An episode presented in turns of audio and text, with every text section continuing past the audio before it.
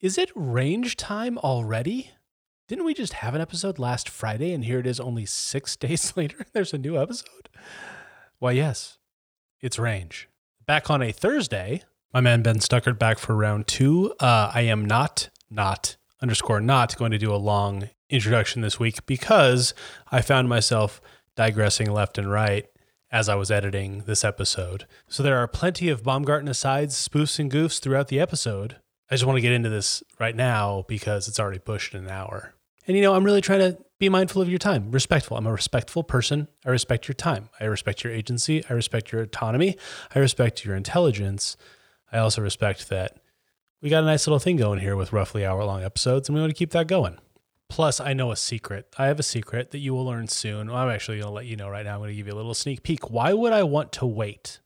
Why would I want to keep the following smoldering hot policy wonkery from you any longer? Shh, take a listen.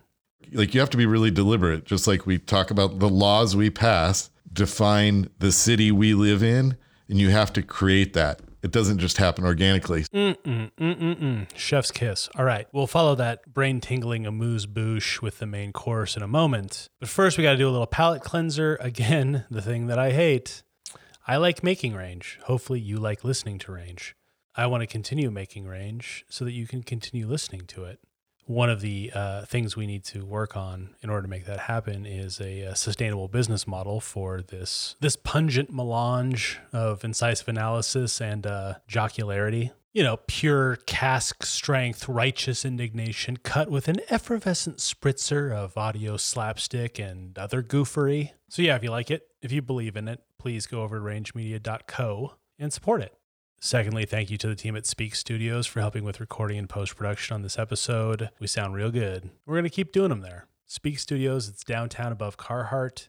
The space is beautiful, the sound is great, it's all socially distanced, so you can do it safely in these uncertain times. Pretty convenient to get to. As we talk about in this episode, there's no shortage of surface parking in that area. Can't find housing, and all the one ways discourage pedestrian traffic. But cars, ooh, man, your car will slide right in there. You can get up, get in, get out, record your podcast. It's great. Super convenient. 530 West Main, speakpodcasting.com. And now, without further ado, part two of the chat with our buddy Ben began with public health now we're discussing housing. Ben Stuckart on housing coming up.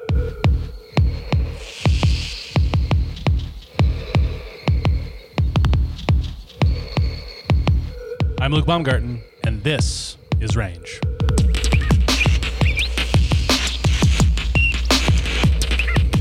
Episode 20 A House is a House of Cows of Cows? That doesn't make any sense.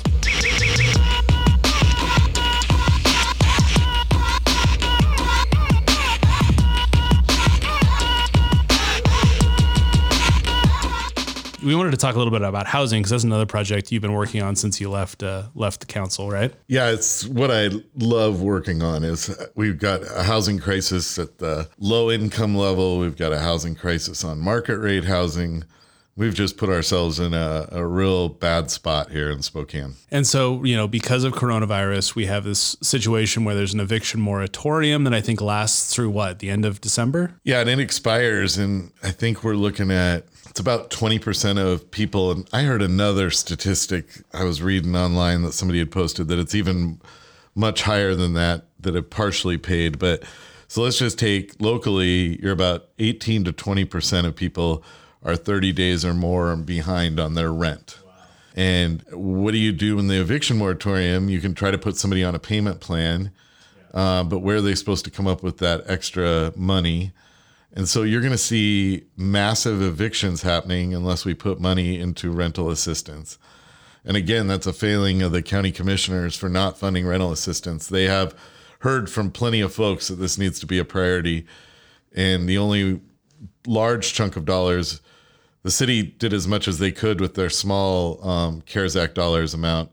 And then the Department of Commerce for Washington State put 5.9 million in, but we calculate the need at well over 30 million right now. Just in Spokane or? Yeah, just in Spokane.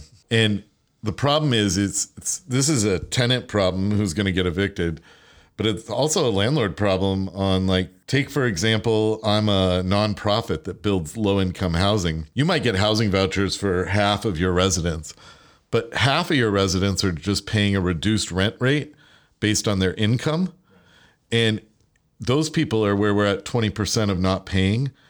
And so I've taken out, sometimes you get subsidy um, to build affordable housing, but a lot of it is loans you've taken out and you owe the bank mortgages on these affordable housing complexes. So if you can't pay your mortgage on say 100 units in in Spokane, you're going to then turn around and go bankrupt and you're going to sell those 100 apartments to a for-profit person who's not going to run it as affordable housing.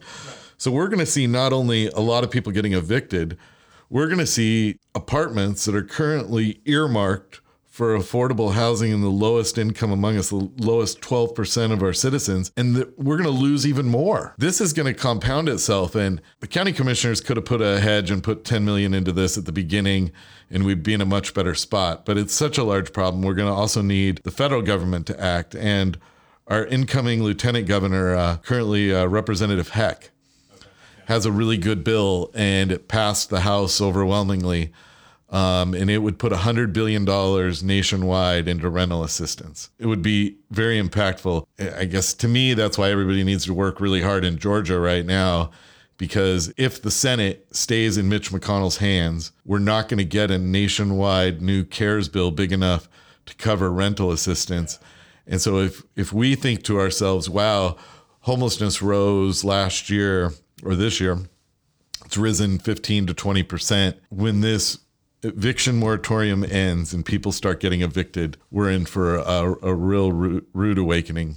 And we've seen it coming, and we know, and we've talked to all the elected officials, and they just won't act. And the real range heads will remember from a previous episode, Jeremy Logan, the the DSA co-president who was uh, arrested by the sheriffs early in the year. He came into the public consciousness in Spokane because he was, and I don't know for a fact that his uh, apartment building was subsidized low-income housing, but it was cheap enough that he could afford it at the time.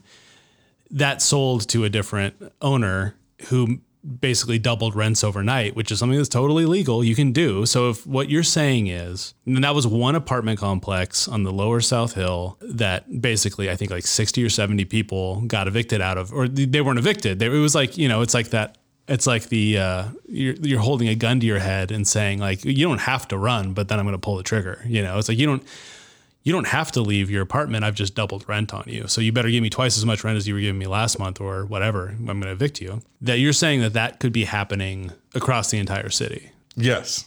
Because of the 20% of people that are behind in their rent, a much higher than proportional number is probably among that 12% of lowest of the people with the greatest need for housing assistance. And so it might not be 20% of those renters that are, you know, going to get evicted or, or just can't pay. And so these, these uh, low income housing consortiums will go bankrupt on their loans.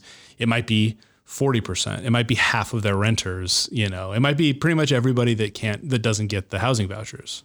That's what you're saying. Yes. More or less. Yeah. And so then we have, and if you think uh, thinking back to the Curing Spokane video, if you think we have a homeless problem downtown you now, a problem with people who just don't have anywhere else to go, and our shelters are already overcrowded and not getting less so, then we're going to have an absolute crisis on our hands. Yeah, you shouldn't have mentioned that video. Now I'm just angry. I know. I'm sorry. he he was fighting a proposal for more housing down in East Sprague as recently as this year. All right, so I'm not going to name this developer or get into too much of the details because it's not really about an individual developer. It's about the tendency of people who develop property and how they tend to behave when it comes to housing. Developers, whether they are commercial or residential developers or whatever, like to develop for not necessarily the top of the market, but the most profitable part of the market, right? They're in it to make money, so they want to only develop things that will maximize their profits, generally speaking. Would it surprise you to learn that there is a perception in the world that a high concentration of houseless people depress land values and therefore make any development that might be happening or existing developments in those areas less profitable? The reality is very complicated, but that's the perception. So you have a situation where property developers are simultaneously funding ridiculous propaganda pieces decrying the scourge of houselessness in our downtown. This literally happened at the end of the uh, mayoral campaign last year. And then when a solution comes before, in this case, the same person who funded that video, a solution that would be like, hey, this low income housing solution would actually help house some of the people and, you know, make this houseless problem downtown a little bit better. It wouldn't fix the whole problem, but it would help things. But because the proposed project is in a different neighborhood that the same developer has deep, deep investments in, he's like, no, we don't want to do that either. So there's a situation where, short of, I honestly don't know, putting every houseless person into a cannon and then firing them into the sun, I don't know what it would be a workable solution for the majority of these developers who are putting so much pressure and spending so much money to call attention to the problem. They don't like any of the solutions. So that's why, and I guess you got to be open to anything. But as we get talking later in the interview about market based solutions, solutions that include, say, public private partnerships between these very same profit motivated developers, I'm, I'm deeply, deeply skeptical that that is going to be the final and total solution to our housing crisis because our housing crisis is going to necessarily involve extremely low income people. And not only is there no profit to be made off of extremely low income people, there is a perception, and this would be a whole other digression, but there's a perception that extremely poor people diminish land values and they cause problems. That's not actually the case. That is not actually borne out by the data, but nonetheless, that's the perception. And so these developers want nothing to do with low income housing. Not only do they not want to take part in low income housing projects, they don't want low income housing projects to exist anywhere near any of their properties. And since the vast majority of the property in America is owned by somebody and generally owned by wealthy people, then there is literally never a good place in the minds of the people that hold property, landholders. There is never a good place to put low income housing, period. So yeah, let's talk about every single solution we can think of under the sun, including including including those solutions that bypass the permission of the wealthiest people in our country, city, society. Ah. All right, back to it. So the, you talk about this in terms of like a three-legged stool. So there's the that and that's the first leg. So keeping people in their homes. So this yeah. is both this is both short-term rent help, but probably longer term it's also tenant protections. It's like basically making it harder for people to get evicted for frivolous reasons. Yeah, so right now we're a state and city that has you don't have to give a cause. You can just evict somebody. No cause given. And to me that's that's wrong. And the just cause laws that have been passed in cities and states around the country, they're a pretty thorough list. Like you can, they're late, consistently late on paying rent, they can be evicted.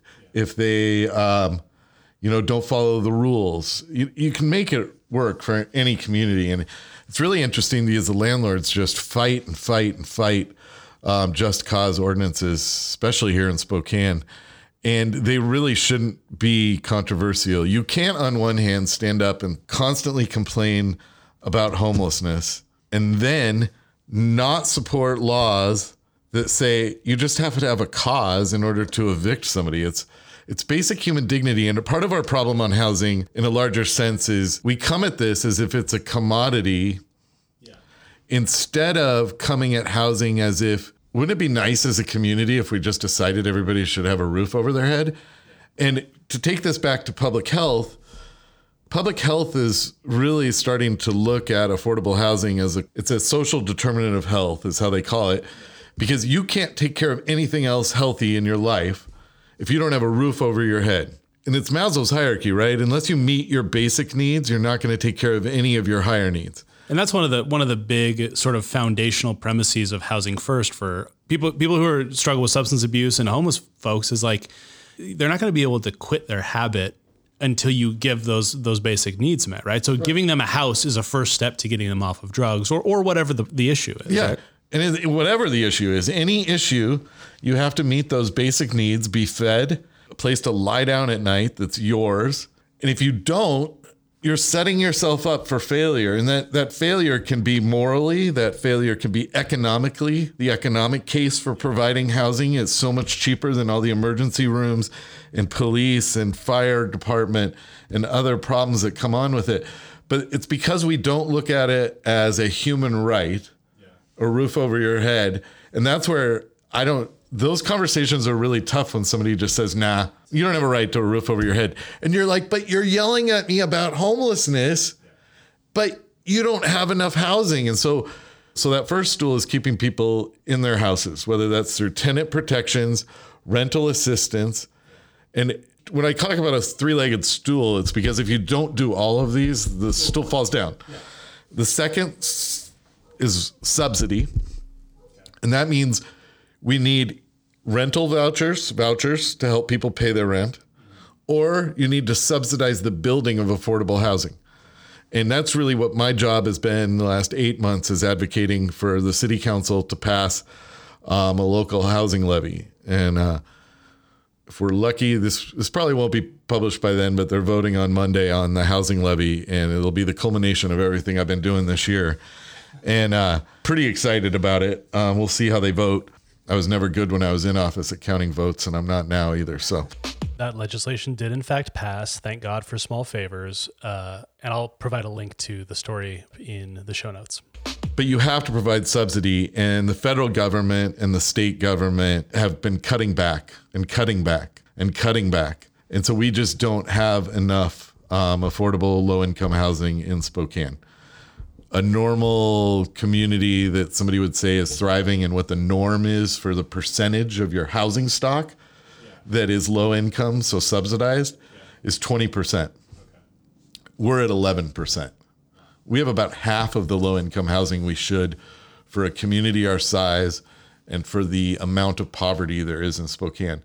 And we used to have cheap market rate. We were talking about Jeremy Logan and how that lower, those lower South Hill apartments. Yeah and the market rate housing used to be low enough that you didn't need the 20% of low income housing because you could find cheap market rate apartments, but that's no longer the case. And that's the third leg. I lived is, in an attic in Brown's Addition for like three hundred dollars a month. Yeah. In two thousand six or five or something like that. Right. Yeah. And so it was workable then when you're younger and you can find apartments. I found I lived in on 10th Street. I lived on 8th Street. Up by Huckleberries? I lived up by Huckleberries for a while, and then I lived way over by where Wisconsin Burger is now.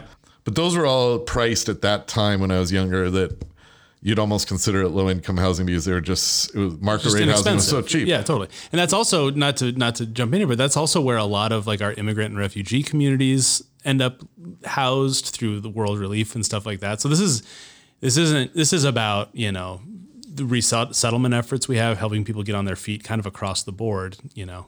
So this brings me to the third leg of the stool, which is your regulatory and your zoning.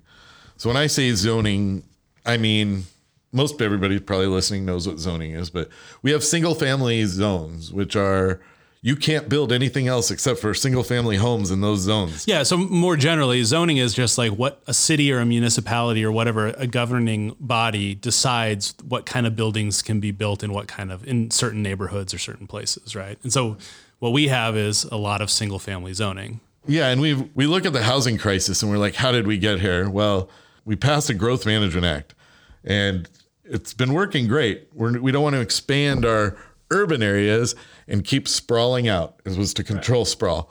So you can't add land to the urban growth area without having studies and a thoughtful process and do you need the land? But what the Growth Management Act assumed was is that if cities didn't spread out, they would go up because you're going to need more housing. Your population is rising and there's people arriving in Spokane, people have kids, our population rises. But we're not growing up because there's a thing called NIMBY, not in my backyard, and they're very strong in all of Washington and don't want those suburban single family homes with large yards. They don't want anything to change. And so, what single family zoning is called exclusionary zoning because it excludes everything except for single family homes. And what other communities, Minneapolis, the mayor in my conversations with him is where I learned to talk about it as a three legged stool. he eliminated single family zoning in Minneapolis, and Portland just did the same thing. And where you now can build a variety of housing types in single family zones. And that's, we need to not just build a variety of housing types, but we also need more density. And we need more density along our comprehensive plan as the city of Spokane says we embrace a center and corridor strategy. So that's like the Perry Street Business District or Monroe. We have single family homes surrounding those business districts. So you don't have enough people to support the business districts. So it's not long term solvency for those business districts. They're all going to die unless we put more people near them because business districts don't survive on just cars driving to them. You need people to walk to those businesses. And there's like so many benefits of density. Places that are more dense have less crime because there's more eyes on the street. Businesses do better with density because you have people that can walk there. They're healthier because people are walking. It's a better sense of community because people see each other all the time. Your sales tax revenue goes up when those businesses thrive. And so you have better public services that we all share, like police and fire and we know like these these well these and, are, it, and it makes all true. those it makes it makes every inch of infrastructure you build cheaper too because one of the problems actually i need to have this guy back on this pod because i interviewed him on a different pod uh, Spencer Gardner. Like one oh, of the yeah, things Spencer's that the, great. one of the things that like the strong towns people talk about is that what we did unintentionally, but inevitably when we built the suburbs is we took houses that are mostly sort of long front to back and kind of packed together. You know, like I've got a I've got a fit my my house is on a 50 foot lot, 45 foot lot. Uh, and we, when we built the suburbs, we made all these lots 100 feet wide or 120 feet wide. That means every single family unit pays three times as much as I pay for to maintain my my little the length of sewer and the length of uh, electrical and the length of any infrastructure we have in front of my in, in front of my house, which means that even if you want to live in a McMansion in Indian Trail, you should like density somewhere else. And ideally like you're saying along a center or a corridor close to close to bus you know lanes and transit where people can take the bus if they don't want to have a car. That's that's like my heaven because it's going to make all of the accumulated infrastructure cheaper because we we don't charge people by the, the width of their front yard. We just charge them for the the stuff they use. And so rates go up and down. So there's there's a there's like the environmental uh, impact of a growth boundary. There's the oh I don't want our you know our beautiful untamed spaces that we have around Spokane to just get gobbled up by subdivisions. There's like the bleeding heart environmental part of that. But there's also it's like we're going to be facing an infrastructure crisis the way that we're facing a you know like a public health crisis at the moment. Like it's going the system's going to eventually just break and bankrupt bankrupt itself unless we start building up, and that has those impacts aren't just for the people that now suddenly have an affordable place to live. It's kind of for everybody. Am I wrong? Am I right about that? You're right on every account. Spencer's a smart guy. Um, yeah, there's just numerous. It's whatever your viewpoint is. It makes sense to densify. Downtown, we have 76 vacant parking lots. Right. Uh, what, like that's the absolute worst use of land. But our state state law says you you have to have uniform uh, property taxes. So you, we can't do without a state law change a highest and best use tax, which would say you pay to the best use of that land as a disincentive for somebody owning a parking lot and collecting money from Diamond because that dead space could be housing. We could put 7,000 more units downtown if we just built up on those vacant parking lots and we would solve our problem and it would stop the massive rise in rents that would slow down to a normal rate. We've really screwed up and shot ourselves in the foot. And we sit here and go, well, why do we have a housing crisis? And then you have things like happened Monday at the city council meeting where they turned down a rezone of a I don't even know what it was originally zoned, either office or single family, but it's in the middle of a bunch of apartments. And they said, no, no, it's too much for traffic. This is like up 57th and Regal. Yeah, 53rd. And I understand traffic's bad up there, but we're in a housing crisis and we need every single unit possible, both market rate and low income, if we're going to get out of this. And I understand you want to stay in your neighborhood. You bought a house there and you want it to stay the same. But sorry, life's changing and we better accept change or we're all going to be priced out of living in our own community. and we're going to all end up living in Liberty Lake, and the tax base is going to disappear, and people are going to wonder what happened to Spokane. It's also self perpetuating because we don't, we listen to the um, loudest people get heard the most, but those are the people that have the most time and the most to lose and want to keep the status quo. And we just don't do a good job of forcing the issue.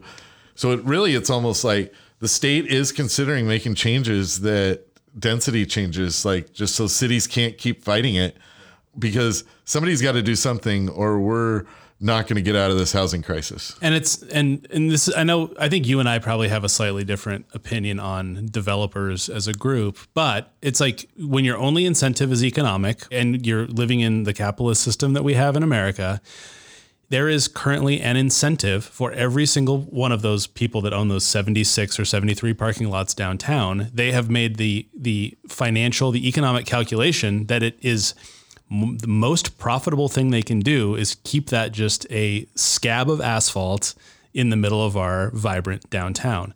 What you're talking about is, and this was a, a thing that got brought up a few years ago when there was all those the the sort of the final volley of the demolitions that happened on buildings downtown, like the Rookery block, and right after that, right? Basically, it was a demolition moratorium, but then there were these other conversations like we what we should be doing is taxing this lot to its highest use. Because here's the thing you got to provide an incentive or a disincentive to the status quo if you feel like you you want a developer who's going to be ultimately driven by the bottom line to make a different decision in favor of something like actually doing something rather than doing nothing right because like one of the one of the reasons is for these parking lots is like you hire diamond parking to run this thing for you and you just cash checks and you don't even think about it right Yeah. that's all like literally that's the easiest thing you could do as a landowner you're just collecting rent so what you need to be able to do, and this wouldn't be a, a state law change that needs to happen, is like say like you know what you can keep your parking lot if you want, Obama voice. If you like your parking lot, you can keep it. but we're going to tax it like it's a ten story apartment building. Yep. So you can so now that changes the economic calculus to be like, oh shit, maybe I should buy build some apartments and make some more money. Yeah, and you could also use the the Downtown Spokane Partnership, which manages the Business Improvement District. They do a, a fee based on whether you're an office or a condo or an apartment, and you could add in there because they do charge per parking spot, but it's like so minimal it doesn't matter. You could say if you got a surface parking lot, we're going to charge you in the bid fees like three hundred dollars a spot a year, and keep the ten dollars a spot for the covered parking lots. Um, and there's lots of things we could do, but they're all, you know, when I tried to, um, there's a height limit along uh, Riverfront Park, just on half of those lots. Only this, like one half, you could have unlimited, so you could build a hundred story skyscraper right next door to uh like say aunties or right next door to where we're at the bennett block the part that faces maine could be 100 stories high but then the half that fronts Spokane Falls Boulevard has to be 100 feet tall. It makes absolutely zero sense because everybody's argument is is you don't want shade on Riverfront Park. You're trying to keep the the, the beauty of Riverfront Park in, intact, but there's ways to get around that. But by putting a 100 foot limit, what we've done is this is another instance of shooting yourself in the foot is it's not economical for a developer to build a 100 foot tall building. It doesn't pencil out. So you get these parking lots right along the park. And then I don't know how many arguments I got in with people that normally support my position, but I want development downtown, not vacant parking lots. And they fought it so hard that the rest of council got scared off. And even though we'd done a planning commission had done a study, they'd formed a work group, came back with recommendation to lift the height limits and get rid of them. We met with developers that could build really cool housing. Like imagine having an apartment that overlooks the carousel. And but everybody got scared off because oh no, we can't can't change those laws. And you're like, come on. And let's not forget that the most famous park in the world, right? Central, Central Park, Park. I don't think there's a building around Central Park that's less than 100 feet. Every building around Central Park is a massive condo or apartment building because that's like the most valuable real estate Right. in that city, in, in one of the most expensive cities in the world. we can't honestly look at ourselves and say we're not willing to sacrifice a height limit, but we care about housing and we really care about the homeless problem. Bullshit. Sorry. No, that's fine. We, we swear here all the time. Although my mom told me she's listened to some of my episodes and she wants me to swear less. So, mom, if you keep listening to this, I've been trying to be a good boy today. I think that was my first time swearing. So, um, but no, we complain about a lot, but we refuse to implement the changes necessary to actually change the situation. And so, in my mind, the state laws on a lot of these, like, oh yeah, our code city of Spokane says we allow ADUs, but then you go take that code and meet with a developer and they're going to give you 10 easy changes that should have been made 10 years ago if we really wanted to allow them. And we just don't. And it's because of NIMBYs. And a lot of it's because people don't want mixed income neighborhoods. They think that apartments and low income housing is going to equal more crime and things that are just factually untrue and they want their suburban style neighborhood, but you don't get a suburban style neighborhood everywhere in town and not have a housing crisis. Well, and here's the thing that's so just like absolute bullshit, sorry, mom, on the face of that argument is, well, let's say, what, what, what were the first two actual cool neighborhoods in Spokane? It was probably, it was Garland maybe in the 90s, and then it was like, uh, and Browne's Addition's always been pretty cool. Browne's Addition is actually still relatively mixed income. that attic apartment I could get, I couldn't get it for 300 bucks anymore, but it's still probably 600 bucks. And so the, one of the most vibrant and and consistently vibrant neighborhoods in Spokane, because there's always like the the chance that like if we don't act on housing policy, the vibrancy that we see in Perry District could potentially go away. Let's stay here for just a second. See, this is why I didn't want to do a long intro because I'm going to just keep interrupting myself. I keep having all these thoughts uh, as I'm listening back to it. But let's pause one more second on Browne's Addition as an example of what would happen in a good scenario with these neighborhoods that we love, like Perry District. And if we ever want East Sprague to become more than it is, why we need density. So think about the Elk. Think about Italia Trattoria. Think about before Italia Trattoria, Cafe Marron. Oh God, and before Cafe Marron, do you guys remember Cannon Street Grill? I love that place. That place was so great. And that was when I think historically you would have said Browne's Addition was a little bit of a, uh, to quote our uh, soon to be former president, shithole. So we have sort of a chicken egg problem here. Is it the cool restaurant that made the neighborhood cool, or was it the cool neighborhood that made for a cool restaurant? I actually think it was neither of those things. It was density. A certain level of density allowed a really cool restaurant to thrive in a place that had been traditionally thought of as not worthy of the chattering classes. Okay, now think about whatever the name of the coffee shop that's on the corner which isn't the best coffee shop in the world. It's kind of it's like a C tier chain. Those businesses have all flourished. The exceptional community, you know, community focused businesses like Italia and the Elk, and then like the rant that coffee shop changes hands. It was like a Tully's for a while. Like that business was more stable, I think, and sort of pointing to Ben's idea because not only is Browne's Addition a mixed income neighborhood, it's also one of our denser neighborhoods because all of those massive, you know, robber baron mansions, a lot of them got cut up into five, six, seven, eight unit apartment buildings, like that one that I lived in the attic of. And there's a lot of really awesome, you know, five, six, seven, eight, 10 unit mid century apartment buildings too that are actually pretty cool. I lived in the Coronet, I think is what it was called as well. That was a badass, big, two bedroom that was like 800 bucks a month. I don't know what it is now. It's probably more because it's a pretty nice place. Like when you have that much density in your neighborhood and you want to start a restaurant, you're literally pulling from a much deeper and more connected potential user base when you're in a dense, diverse income neighborhood. And this isn't just like hippy dippy shit. Sorry, mom. Greenstone developers, Larry, sorry, Jim Frank, Jim Frank, talks at length about the way developments like Kendall Yards, and there's, I'm not going to remember it and I don't want to look it up.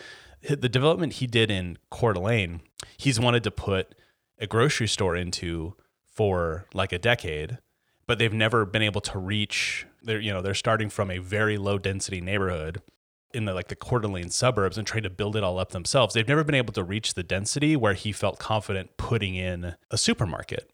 Meanwhile, at Kendall Yards, which has its problems, and I can, you know, I could probably go off for a 15 minutes on the, you know, the ambitious failings of Kendall Yards. But because that neighborhood is sited close to more dense neighborhood, and he built density into his own neighborhood, and then there's the additional density of the surrounding West Central, My Fresh Basket happened in only a couple years.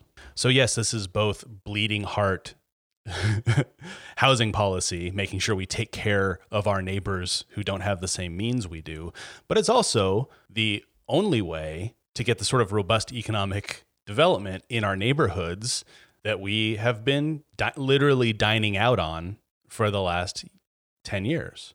If you like Perry District and you want it to stick around, we're going to need to build density similar to or probably greater than Browne's Addition because Perry works right now because everybody wants to go there and drive there and have their experiences, or at least they did before the pandemic. But what happens when North Monroe really takes off and all of a sudden there's two neighborhoods vying for like hippest neighborhood status? It's going to be harder and harder and harder to keep splitting the hip diehards willing to travel. The only way you're going to be able to create a sustainable neighborhood that persists and that also maybe makes business a little bit less risky for people who want to start neighborhood businesses is density, period.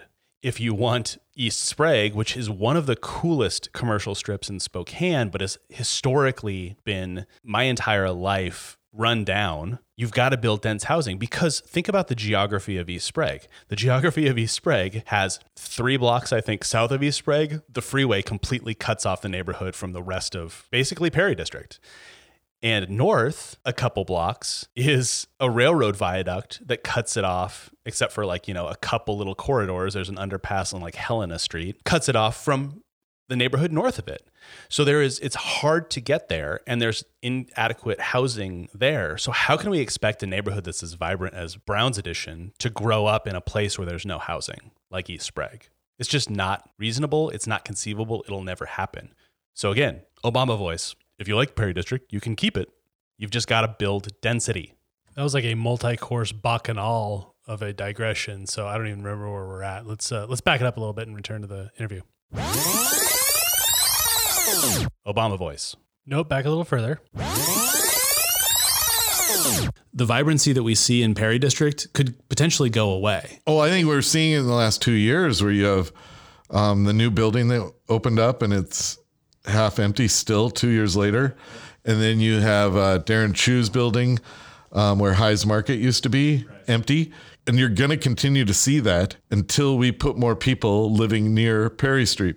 And the biggest worry in my mind is is the eight million dollars that was really controversial that we spent on Monroe. And oh look, oh you create a walkable environment, and oh 14 new businesses opened within a year business has improved. All the people that opposed it say, yeah, it's better. Even the, even the existing business owners who were literally like painting Hitler mustaches on fa- pictures of you on specifically, Facebook. Ben. Yeah, on Facebook. They're they've grudgingly said now, oh yeah, that was, it, uh, this was good. Yeah, but the problem is all these new businesses open and sales tax has increased in that area because more people are going there because street, whoa, street improvements work, walkability works but 10 years from now, if we don't have density around there and it's continued to be surrounded by single family homes, we will see a drop in the businesses and a drop in the sales tax because you cannot survive a business district on all cars driving to it and single family homes surrounding it. It's just not economically possible. And we've got to get ourselves out of that trap. So we've we've sort of come to the conclusion, even the skeptics, that you know it's good to invest in walkable infrastructure in uh, in business districts. But the second prong of that attack needs to be dense denser housing around those districts because again, one of the things that even among in Perry and in Browne's Addition, neighbors get mad when there's a bunch of people parking on the streets in front of their house this was a huge problem up in like Audubon when uh what down downriver grill and, and yeah. the flying goat like oh my gosh people those... that are up in those you know those really early pre-war they're kind of suburbs but they're part of the city they you know they flip out because like the people are driving to these places because you know it's not on a good transit route or because there's not enough density to fill these restaurants with people who actually live in the neighborhood whereas you know you could walk if you've got a restaurant in your neighborhood and then there's a there's a 100 unit apartment building on the other corner like that that apartment building is going to feed that restaurant in a way that an entire neighborhood is going to have a hard time feeding you know the, the similar the similar uh, density of businesses i guess. You mentioned parking though real quick parking is a huge issue. And up until the 1950s, nowhere did any city code in the United States mandate parking as part of a development requirement. And so some urban planner in Iowa.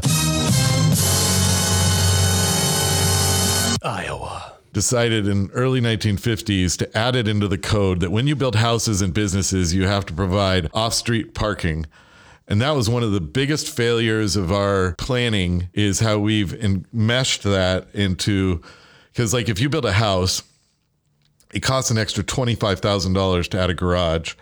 So you've added all this cost on, and not everybody drives. And garages take up space, and people want their backyard, so it also adds to lot sizes too. Yeah, and it, it, it makes it ridiculous because if you walk up and down Perry Street or Garland, those business districts are so thriving because those businesses are up against the sidewalk and they take up the whole block back to the alley.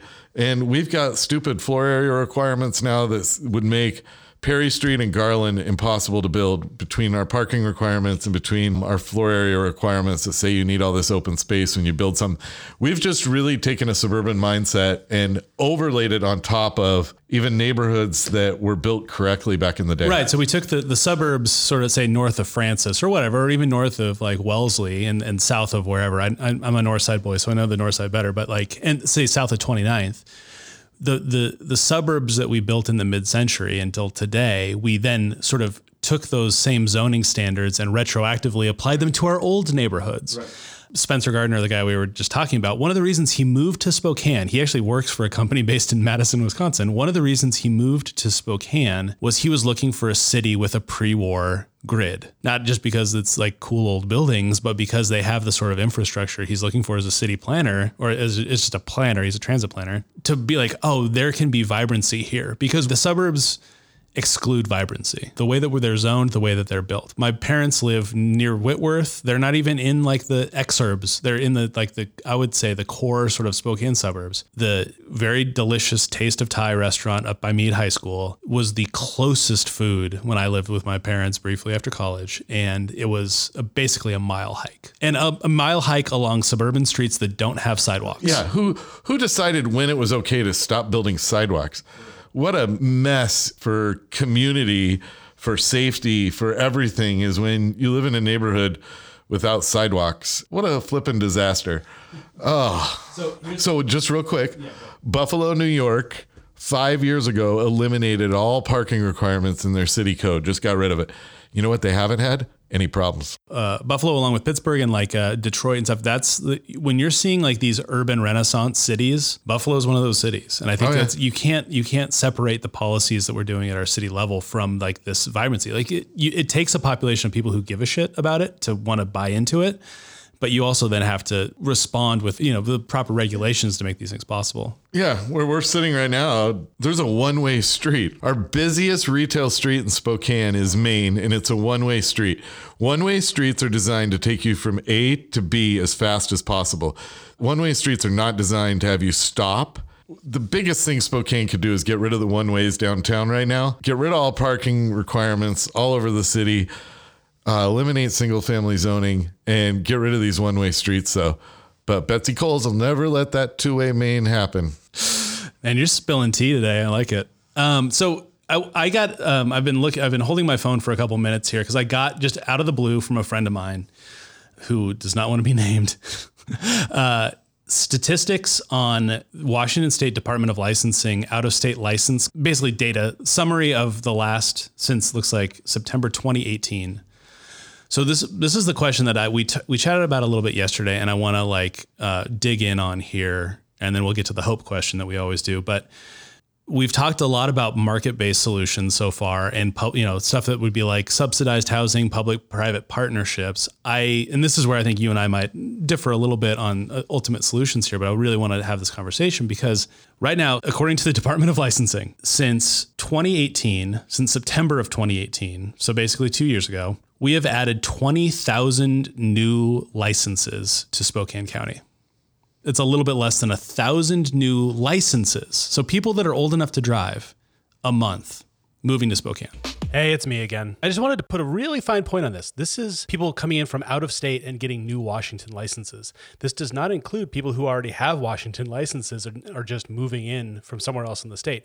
So there is a Seattle sized hole, there is a Tacoma sized hole, there is an Olympia and Tri City sized hole in this data. There are a thousand people moving to Spokane County every month from out of state. Out of state. And how much new housing are we building? How much new housing is the free market giving us? Enough to take care of all of these transplants and our low income neighbors? Question mark? The sort of the prevailing idea about market-based housing solutions is that again, like when you're building a house, capitalism incentivizes building the most expensive house possible that that your market can afford, but the prevailing wisdom is that it'll trickle down. You build a bunch of really nice houses, all the rich people move out of their middle houses into these nicer houses, and the housing stock gets better and a little bit cheaper and there's more of it. So that eventually like that rising tide will lift all boats and the poorest people will end up getting slightly better housing or just having access to housing if you have a housing crisis. And just to be clear, I'm deeply skeptical of this story, this theory of market economics in the best of times, to say nothing of the current predicament. The problem, though, in a situation with like Spokane, is that if you've got a thousand people moving to your town a month, and we're not we're not building nearly a thousand units of housing a month, the people that are moving in from largely you know cities and states that where stuff's a lot more expensive than Spokane can just gut the middle, high, low. They're taking every aspect of that market to buy houses. We're not we're not ever in my, it doesn't seem to me and maybe you can see a way through this. We're never going to touch the low income housing population unless we do something other than a market-based solution. Uh, do you see that happening? I guess there's three things here. One is is you always need the subsidy leg to build more of the bottom 20%. So it's the market takes care of the top 80%. And I guess I'm saying the bottom 20% has to be subsidized no matter how many market rate houses you build. Doesn't matter. You need the 20% to have public subsidy to live there and to build. But this 80%, and the University of California, Berkeley did a good study. Um, I think it was late 2018, and they call it the Kevin Bacon Housing Study. It's how it's referred to. And so they studied like a hundred different examples in the Bay Area of people buying a $500,000 brand new home. And it did free up four or five levels below them because people moved up. But what their study didn't take into account is exactly what you're talking about. That Kevin Bacon theory works if you have a static population that's if you have 100 people and I build one at the top and it stays at 100 people, you're musical chairs. But if you have 100 people and you build this one at the top and you also have 10 people move in, one of these 10 people that moves in can just grab that one and you don't free anything up. And so it doesn't help. And, and those I, nine other people are probably buying houses somewhere in the middle of the market, eh, which is raising costs on everything, which means the lower people might actually get pushed into homelessness. Yes, absolutely. So we've got to take care of the bottom 20%. We've got to put protections in place that keep people in their current housing so they don't end up homeless. And then we've got to massively rezone things. We've got to allow ADUs. We've got to eliminate the barriers like parking rules. Like when I talk about housing policy, I'm I'm a I'm a libertarian housing guy on some of these rules. Like I, I, seriously like when I talk to people, they're just like you're a progressive socialist, and I'm like I'll have conversations with large groups of people, and I'll be like, just get rid of the the parking rules. We should deregulate the parking, and they flip out because they don't really don't know how to respond because parking is something that they're like total socialists about, right? They want to, yeah. they want those parking regulations, even though they're like dumb and there's no argument for for them, other than they don't want parking on the street or they don't want to have to walk a block. Yeah. All I know is, is if we keep people in their housing, we build more low income housing, and we radically change, you know, in zoning changes, like if we take Monroe and say you went two blocks off of Monroe and rezoned it from single family to multifamily that's a 10 to 20 year, probably 20 year change because people are going to not just move out of their single family homes. They're going to age out. They'll, then somebody may move and a developer may buy it, but it's going to take a long time for somebody to conglomerate the land to build up uh, multifamily housing. So this problem is here with us for a long time, and there is no one solution. People will try to tell you it's all just market rate housing, or you'll have low income housing people. It's just about building low income housing or if you talk to the tenants union, it's all about those tenant protections. We all need to be advocating for all of the solutions. We, we don't have the boldness right now to solve the problem. Last question before we get to the hope question. Uh, why So I, I grew up. I saw the movie Candyman as a child. The C- Cabrini Green housing projects, I think in Chicago. Like I, my entire life, there's been a massive American stigma against public housing. Just and to be clear, public housing is just like housing that the government pays for and gives to poor people, or you know, let's at a subsidized rate, poor people live in. Massively stigmatized in America. Massively. Can't even do it anymore. Even in places where it's been done, it's been undone. Uh, New York, Chicago, places like that. In Europe, by contrast, there are rich people trying to get into public housing in Denmark and in Scandinavia because they're cool ass houses. They do them really well. And they have a setup where, you know, there's, you know, in New York, you have like rules where it's like you have to let certain number of poor people into your rich people's building. In in places where public housing is done well, the opposite happens where, you know, wealthier like people who want to downsize, who want to retire, who want to like, you know, age in place are moving it are paying a higher level to help subsidize the the public housing for the, the, people who need it. Why can't we do that in America? Maybe that's too big of a question to end on. We'd probably be here for another hour. But like, what the what is it going to take for us to sort of look at these things differently? I don't know. People won't wear masks. We're at over a thousand people dying a day. Like, I just even go back to like 9 11. We flipped out and invaded two countries when 3,000 people died in those towers. And now that many, now, now there's a 9 11 every two days. Every two days, we're having that number of people die. And we literally can't just put on a goddamn mask. Sorry, Luke's mom. I apologize. But we can't put on masks to save other people. So I, I don't know what it's going to take to change uh, people's opinion about living near poor people. But I just think to me, mixed income neighborhoods are like, it's like riding the bus, right? You ride the bus and you meet all sorts of different types of people.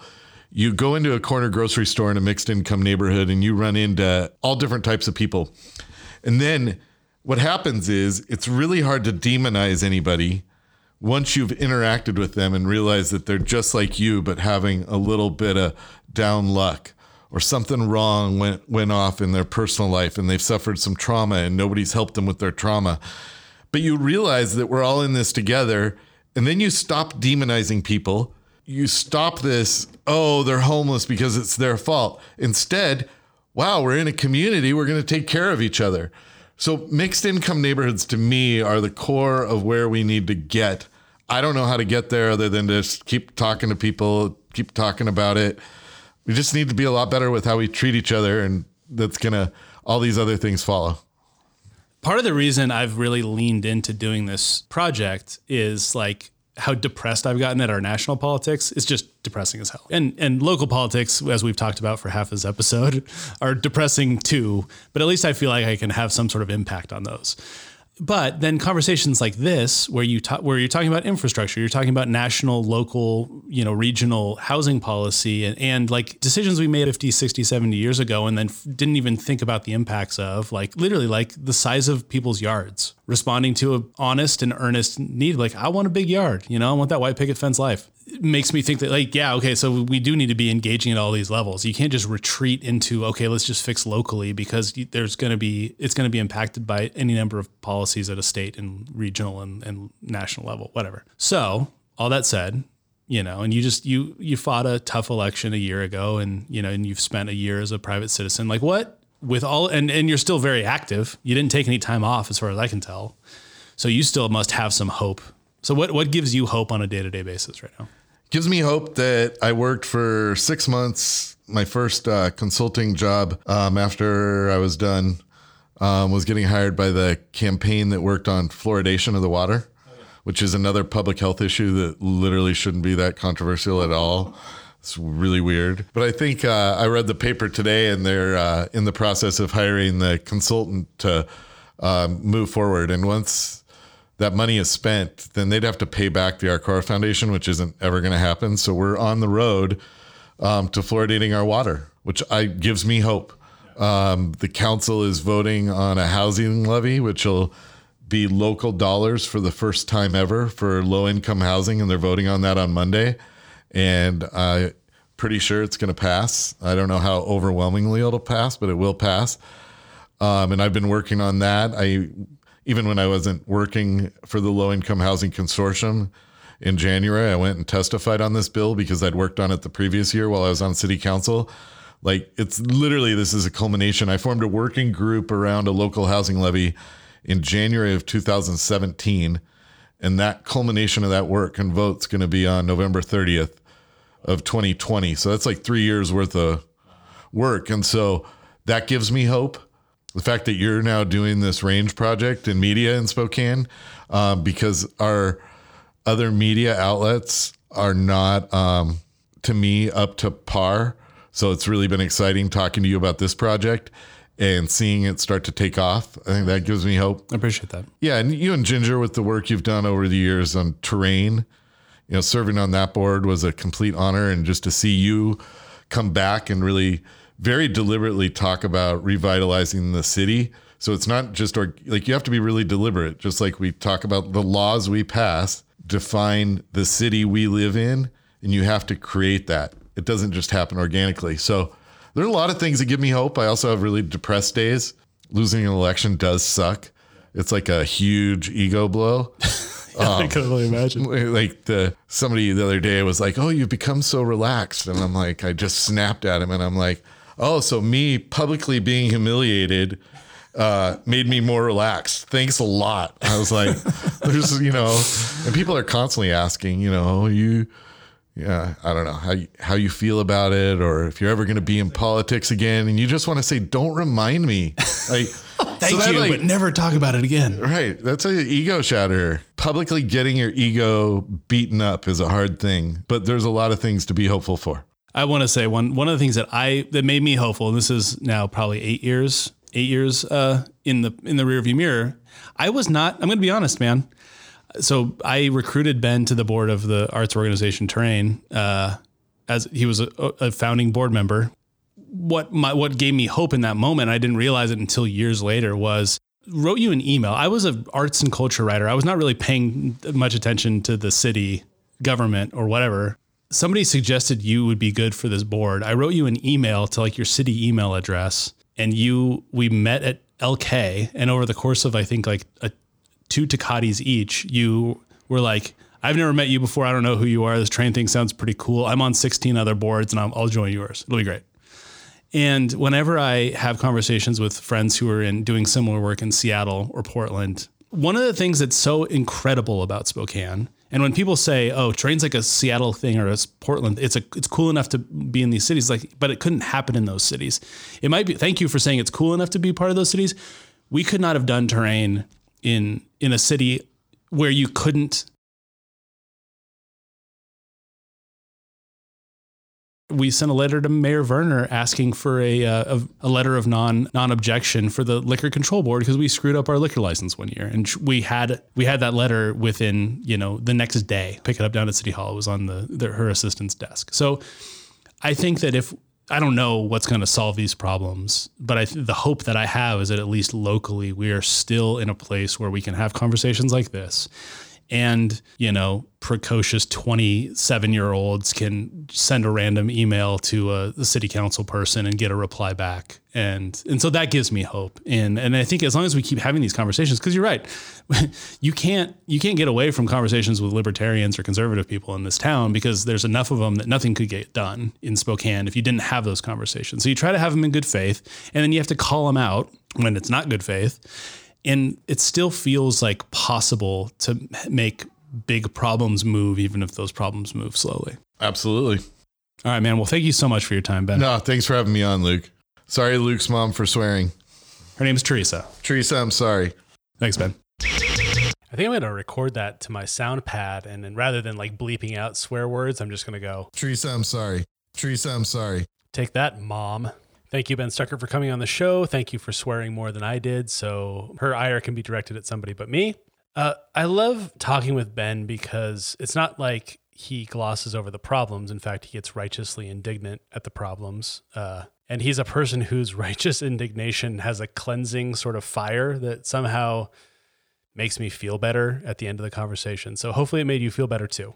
I will say, like a true frickin' politician, he sort of skipped over my social housing question. And this is something I'm going to come back to. This is why this cannot be the only conversation we ever have about housing.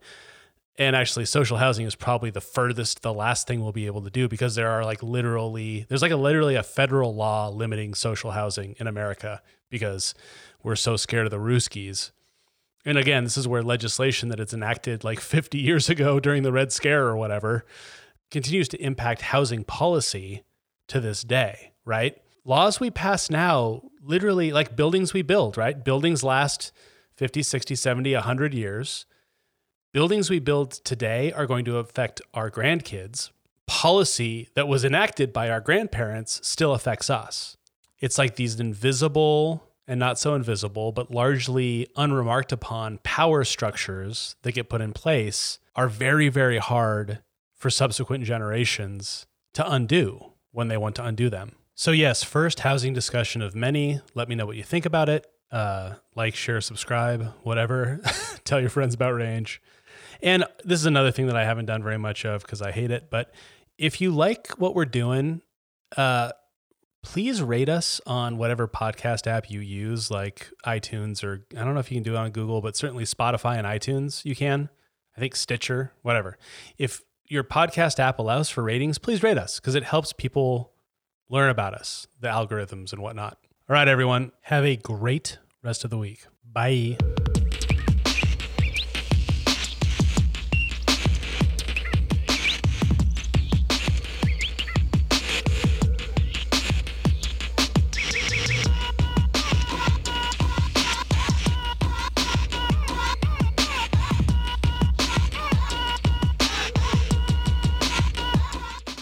Teresa, I'm sorry.